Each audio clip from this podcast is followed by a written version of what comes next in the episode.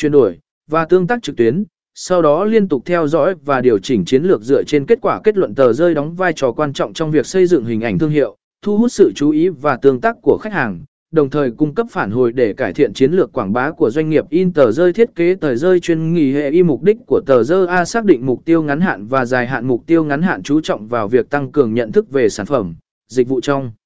khoảng thời gian ngắn, thường là từ vài tuần đến một vài tháng điều này có thể bao gồm việc tăng doanh số bán.